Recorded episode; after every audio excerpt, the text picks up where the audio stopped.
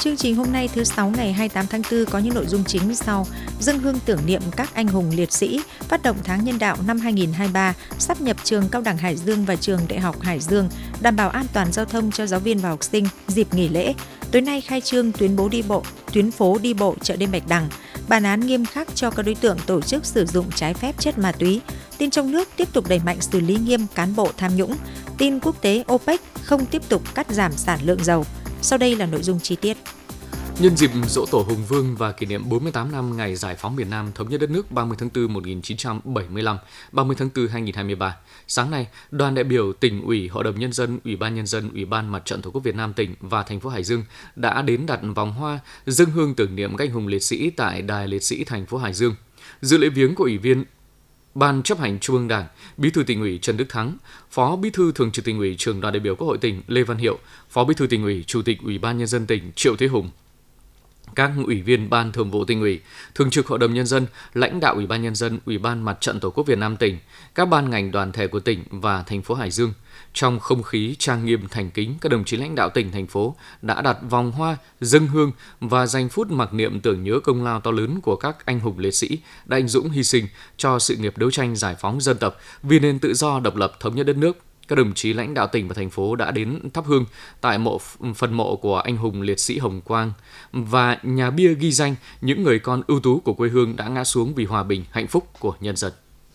Sáng nay 28 tháng 4, Hội Chữ thập đỏ tỉnh đã tổ chức lễ phát động tháng nhân đạo 2023 và phong trào thi đua người tốt việc thiện chung sức xây dựng cộng đồng nhân ái. Dự chương trình có Ủy viên Trung ương Đảng Bí thư tỉnh ủy Trần Đức Thắng, Phó Bí thư tỉnh ủy, Chủ tịch Ủy ban nhân dân tỉnh Triệu Thế Hùng, Trưởng ban dân vận tỉnh ủy Nguyễn Văn Phú, Chủ tịch Hội Chữ thập đỏ Việt Nam Bùi Thị Hòa. Phong trào thi đua của hội năm nay có chủ đề Từ trái tim mỗi chúng ta chung sức xây dựng cộng đồng nhân ái. Đây là dịp để những người làm công tác nhân đạo ôn lại lịch sử 160 năm phong trào chữ thập đỏ và trăng lưỡi liềm đỏ quốc tế.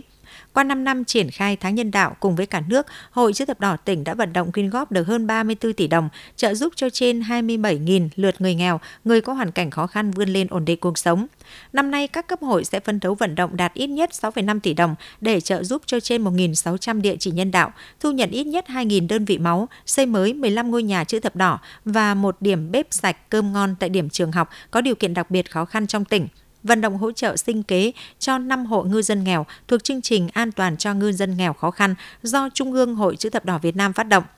Bí thư tỉnh ủy Trần Đức Thắng ghi nhận và biểu dương những nỗ lực cố gắng của Hội chữ thập đỏ các cấp tỉnh Hải Dương đã luôn tích cực cố gắng trong các hoạt động từ thiện nhân đạo an sinh xã hội. Bí thư tỉnh ủy tin tưởng các hoạt động tháng nhân đạo và phong trào người tốt việc thiện sẽ đạt được nhiều kết quả tốt. Nhân dịp này, Trung ương Hội Chữ thập đỏ Việt Nam đã trao hỗ trợ xây dựng một ngôi nhà chữ thập đỏ. Tỉnh ủy, Hội đồng nhân dân, Ủy ban nhân dân tỉnh hỗ trợ xây dựng một ngôi nhà chữ thập đỏ, mỗi ngôi nhà 50 triệu đồng. Hội chữ thập đỏ và công ty trách nhiệm hữu hạn một thành viên khu công nghiệp Lai Vu tỉnh tặng xe đạp cho 20 học sinh có hoàn cảnh khó khăn, mỗi xe trị giá 1,5 triệu đồng. Trong buổi lễ phát động, Hội Chữ thập đỏ tỉnh đã tiếp nhận ủng hộ tháng nhân đạo từ các tổ chức doanh nghiệp, nhà chùa và các nhà hảo tâm với tổng số tiền trên 5 tỷ đồng. Hội cũng đã tổ chức chương trình hiến máu tình nguyện, thu hút sự tham gia của sinh viên các trường đại học cao đẳng, người lao động các doanh nghiệp trong tỉnh, dự kiến thu dung 200 đơn vị máu.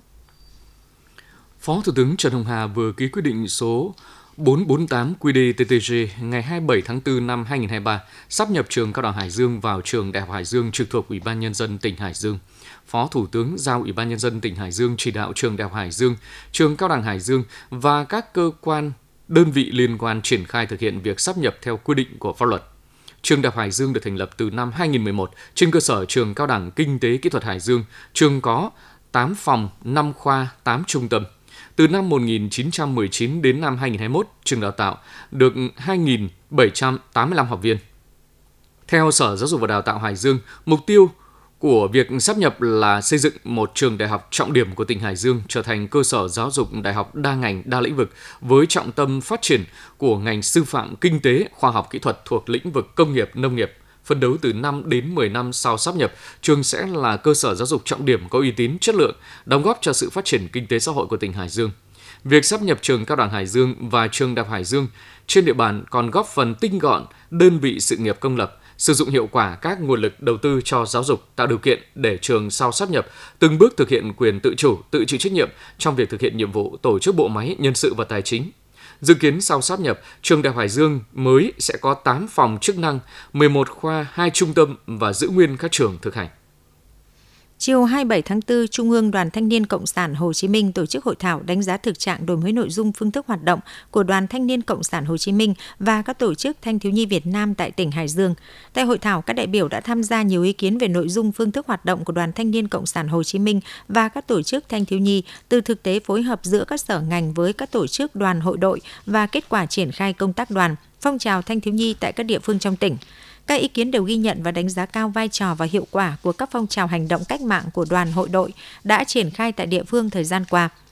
Các đại biểu cũng nêu lên những khó khăn thách thức trong công tác đoàn và phong trào thanh thiếu nhi của tỉnh, đánh giá thực trạng về mô hình tổ chức của đoàn hội đội, đề xuất một số giải pháp đổi mới nội dung và phương thức hoạt động của tổ chức Đoàn Thanh niên Cộng sản Hồ Chí Minh và các tổ chức thanh thiếu nhi tại Hải Dương trong tình hình mới.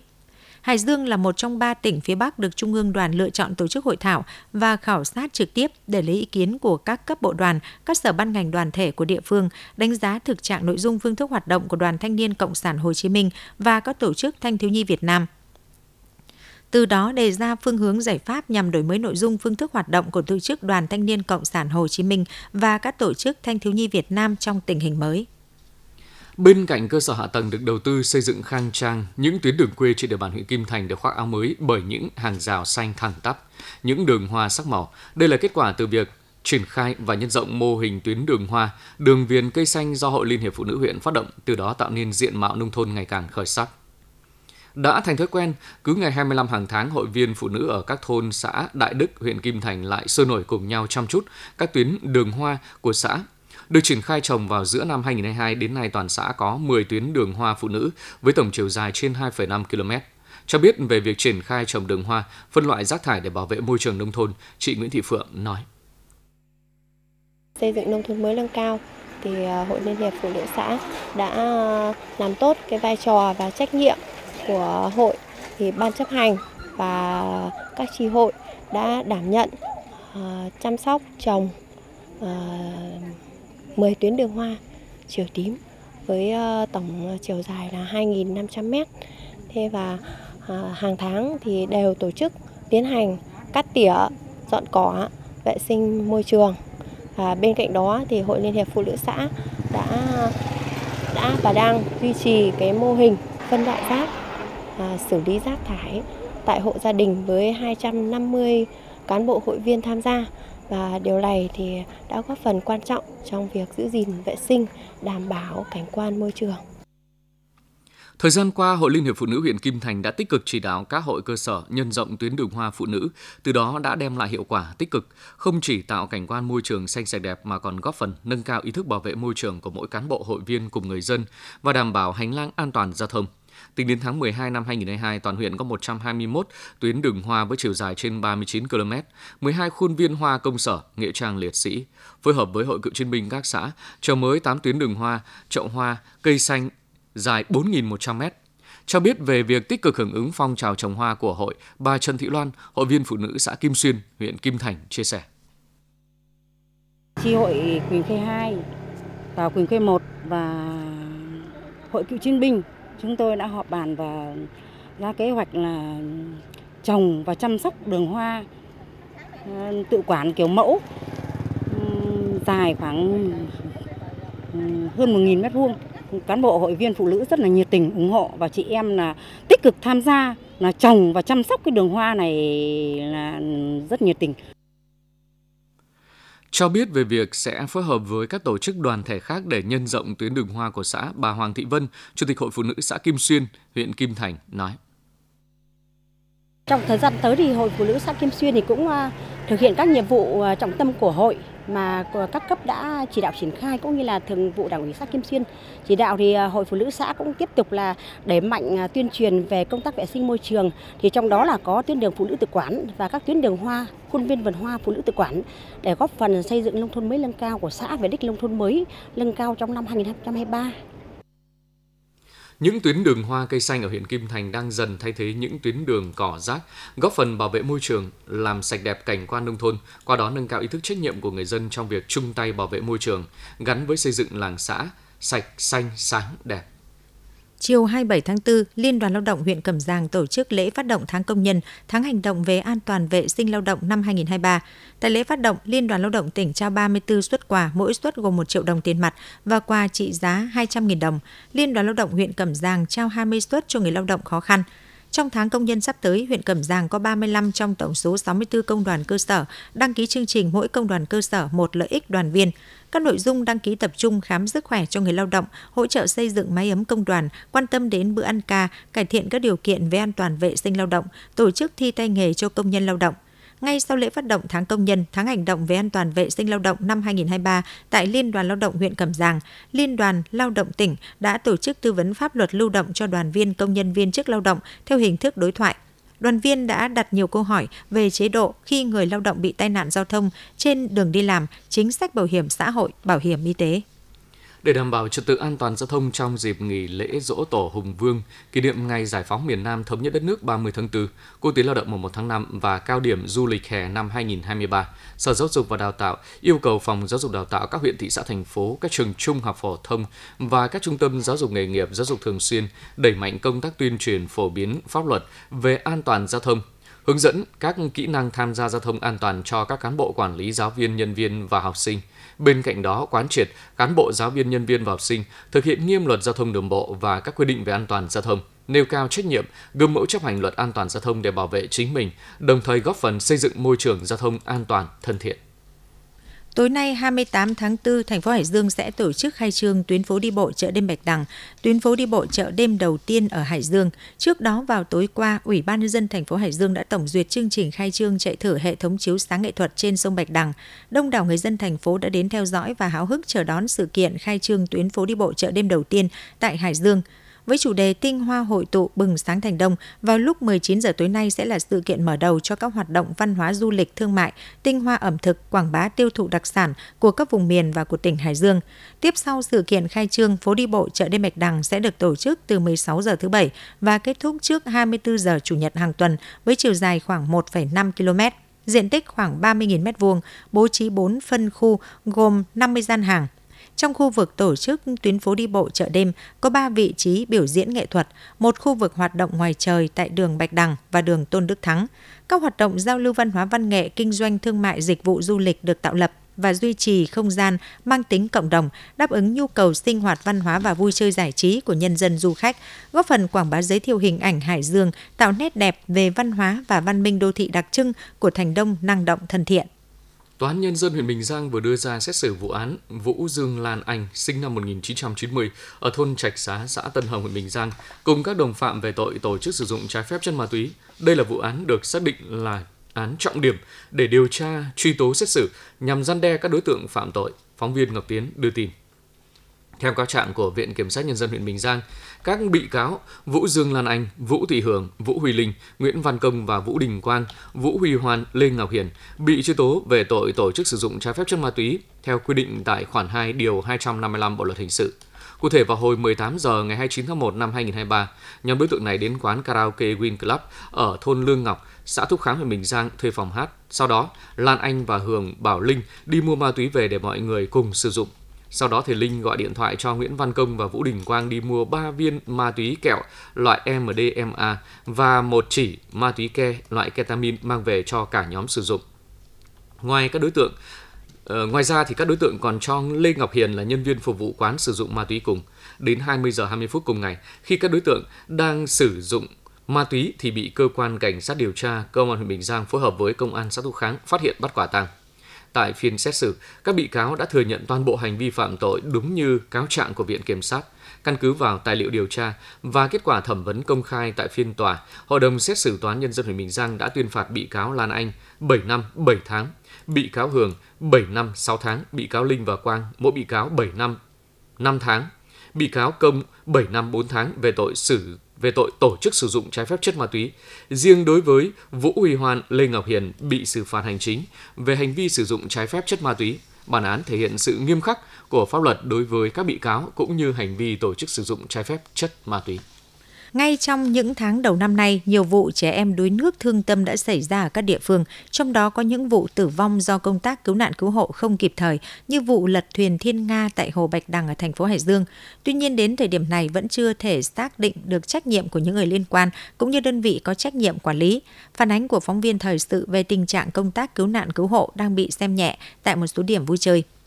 Vào trưa ngày 16 tháng 4 vừa qua tại Hồ Bạch Đằng, chiếc thuyền Thiên Nga với hai người lớn và một cháu nhỏ bị lật trước mắt nhiều người, nhưng những người trông coi và cho thuê dịch vụ đã không thể ứng cứu kịp thời. Cháu bé 7 tuổi đã tử vong ngay trước mắt trong sự bất lực của những người thân. Nguy cơ mất an toàn đã hiện hữu từ trước, nhưng đã bị những người kinh doanh cho thuê dịch vụ nhắm mắt làm ngơ, và đến khi tai nạn xảy ra đã không có trang thiết bị cứu hộ nào được sử dụng – Vụ tai nạn cũng gióng lên hồi chuông cảnh tỉnh về những nguy cơ tại điểm vui chơi dưới nước. Ông Phạm Xuân Đức, người được thuê trông coi và cho thuê thuyền Thiên Nga tại Hồ Bạch Đằng cho biết.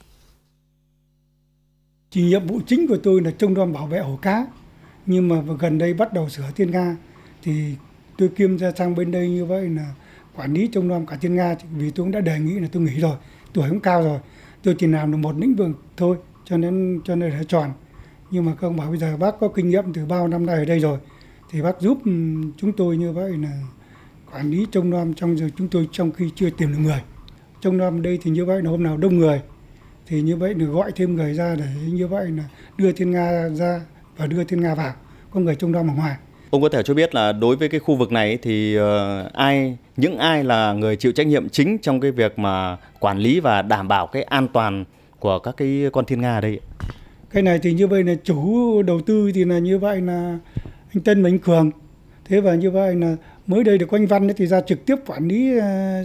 hàng ngày sâu sát với tôi. Khi phóng viên liên hệ để tìm hiểu về trách nhiệm quản lý hồ Bạch Đằng tại một số cơ quan đơn vị, nhưng đều nhận được câu trả lời không biết, không quản lý, trong khi đó dịch vụ cho thuê thuyền Thiên Nga đã tồn tại từ nhiều năm nay.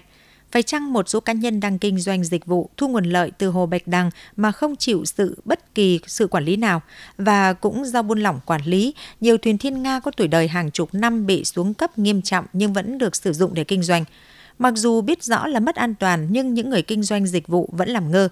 Trao đổi với phóng viên, ông Phạm Xuân Đức, người được thuê trông coi và cho thuê thuyền Thiên Nga tại Hồ Bạch Đằng cho biết thêm. Cứu nạn cứu hộ thì nói tóm lại là ở đây thì có tôi và một cái ông nữa đấy là đấy thì hai người chịu trách nhiệm khi có việc gì thì như vậy là đánh xuồng tàu ra thôi. Đấy, đánh xuồng tàu ra. Cái họ nhưng mà nhìn chung từ trước giờ nó vẫn chưa có trường hợp nào. Cho nên nó cũng chưa xảy ra cho nên là sự thực ra tàu thuyền thì công là cũng yêu cầu là chuẩn bị đầy đủ đấy phao việc cái thứ là đầy đủ. Để cho như vậy mỗi lần đi thì nhắc nhở người ta đeo phao các thứ. Còn người ta không qua không đeo hoặc không mang tôi cũng chịu vì tôi trong này độ an toàn của các cái ờ, con thiên nga mà ở trên hồ này thì ai là người chịu trách nhiệm ở đây ạ? Cái, cái con thiên nga này thì như vậy là thực tế ra mà nói thì như vậy là mình cũng thuê thợ. Thế làm trên tinh thần hết mức. Làm nó bảo là như vậy làm sao như vậy? Nhưng tôi còn nói đùa và như vậy nữa. Thiên nga làm sao là công thợ, thợ nhựa chịu trách nhiệm cơ khí làm sao thì công cơ khí phải chịu trách nhiệm với nhiều người dân khi chứng kiến vụ tai nạn thương tâm, nhiều người dân đã không khỏi bàng hoàng, trong đó cũng có những người may mắn vì sau khi đi thuyền nhưng không gặp sự cố. Tuy nhiên sau vụ việc xảy ra, người dân đều có chung một nhận định cần phải quản lý chặt chẽ các dịch vụ vui chơi giải trí, nhất là những dịch vụ có nguy cơ cao về mất an toàn. Ông Nguyễn Công Tráng, người dân phường Quang Trung, thành phố Hải Dương nói: Cái việc vui chơi giải trí của uh, Thiên Nga bơi, bơi Thiên Nga tại trên ờ, Hồ Bạch Đằng thì hiện nay thì về cơ bản thì cũng đã đảm bảo được cái à, một số cái công tác cho các ờ, khách cũng như các công dân, các cháu là vui chơi trên mặt hồ. Nhưng gần đây cũng đã xảy ra một cái à, trường hợp mất an toàn và dẫn đến tử vong những cái cháu rất là thương tâm. Thế vì vậy thì chúng tôi cũng đề xuất với các cơ quan chức năng cũng như trực tiếp cái đơn vị mà quản lý và sử cho cái việc mà vui chơi giải trí này nghiên cứu và xem có tăng cường các cái biện pháp Ờ, về bảo hộ, về à, đảm bảo sự an toàn để cho cái à, khi mà mọi công dân cũng như các cháu được vui chơi mà đảm bảo được lại an toàn nữa. Hiện nay trên địa bàn tỉnh có nhiều địa điểm du lịch vui chơi giải trí thu hút đông đảo người dân, khách du lịch. Vì vậy, trách nhiệm của chính quyền địa phương và người kinh doanh dịch vụ là đảm bảo tuyệt đối an toàn cho người dân và du khách. Bên cạnh đó, công tác cứu nạn cứu hộ cần đảm bảo sẵn sàng để ứng cứu khi có sự cố xảy ra.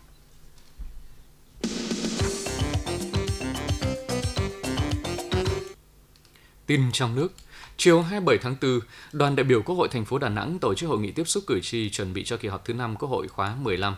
Dự hội nghị có Chủ tịch nước Võ Văn Thưởng. Cử tri Đà Nẵng bày tỏ sự quan tâm đến nhiều vấn đề lớn như phục hồi kinh tế, phòng chống tham nhũng, sửa đổi luật đất đai, cải cách giáo dục, tình trạng thiếu thuốc và vật tư y tế. Trước ý kiến của cử tri, Chủ tịch nước Võ Văn Thưởng khẳng định thời gian qua và sắp tới, Đảng tiếp tục đẩy mạnh xử lý nghiêm cán bộ tham nhũng với tinh thần không có vùng cấm, không có ngoại lệ với bất cứ người đó là ai.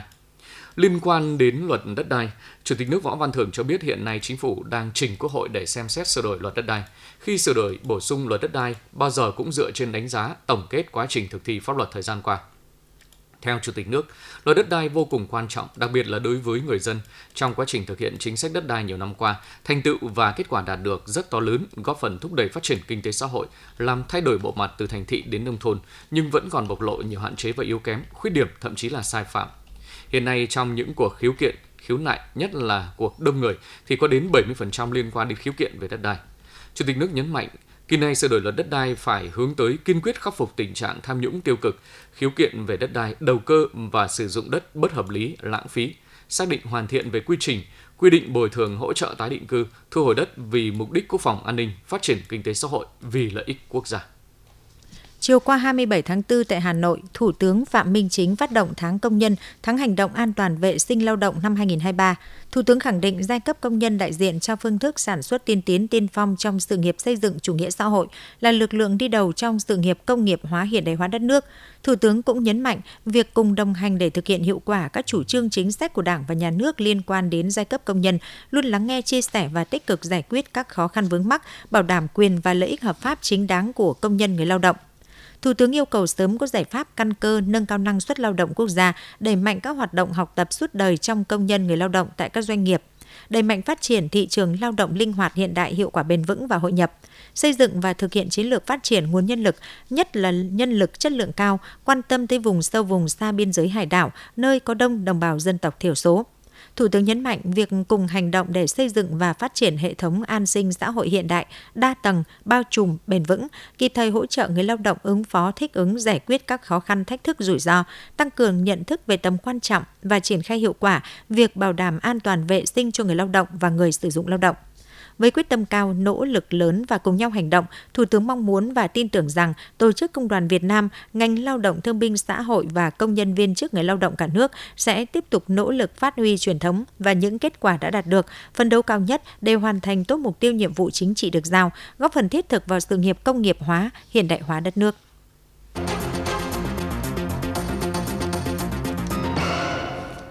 Tin thế giới ngày 27 tháng 4, Phó Thủ tướng Nga Alexander Novak cho biết tổ chức các nước xuất khẩu dầu mỏ và các đối tác OPEC cộng đánh giá rằng việc tiếp tục cắt giảm sản lượng dầu là không cần thiết dù nhu cầu của Trung Quốc thấp hơn dự báo. Phát biểu tại cuộc họp của Hội đồng Bảo trợ Viện Năng lượng Moscow, Phó Thủ tướng Nga cho rằng thị trường dầu thế giới đã đạt đến sự cân bằng giữa cung và cầu, có tính đến các biện pháp đưa ra trước đây liên quan đến việc một số nước OPEC cộng tự nguyện cắt giảm sản lượng theo Phó Thủ tướng Alexander Novak, tốc độ tăng trưởng kinh tế của Trung Quốc hiện phù hợp với các dự báo của OPEC cộng đưa ra khi quyết định cắt giảm sản lượng dầu. Biến thể COVID-19 mới XBB.1.16 còn được biết đến với tên gọi là Arturus, tên ngôi sao sáng nhất ở Bắc bán cầu, gây ra các triệu chứng cơ bản của COVID-19 là sốt và ho, cùng với đó là các bệnh mắt như viêm kết mạc, đau mắt đỏ, ngứa mắt. Tốc độ lây nhiễm của XBB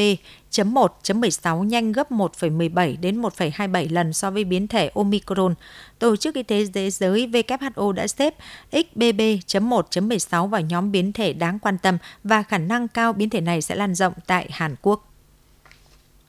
Quý vị và các bạn vừa nghe chương trình Thời sự trưa của Đài Phát thanh Truyền hình Hải Dương. Chương trình do Thu Hằng, Phương Nga, Lưu Hưng, Lê Tiến, Minh Phú thực hiện, chịu trách nhiệm nội dung Phó Giám đốc Đặng Đình Long. Cảm ơn quý vị và các bạn đã quan tâm theo dõi.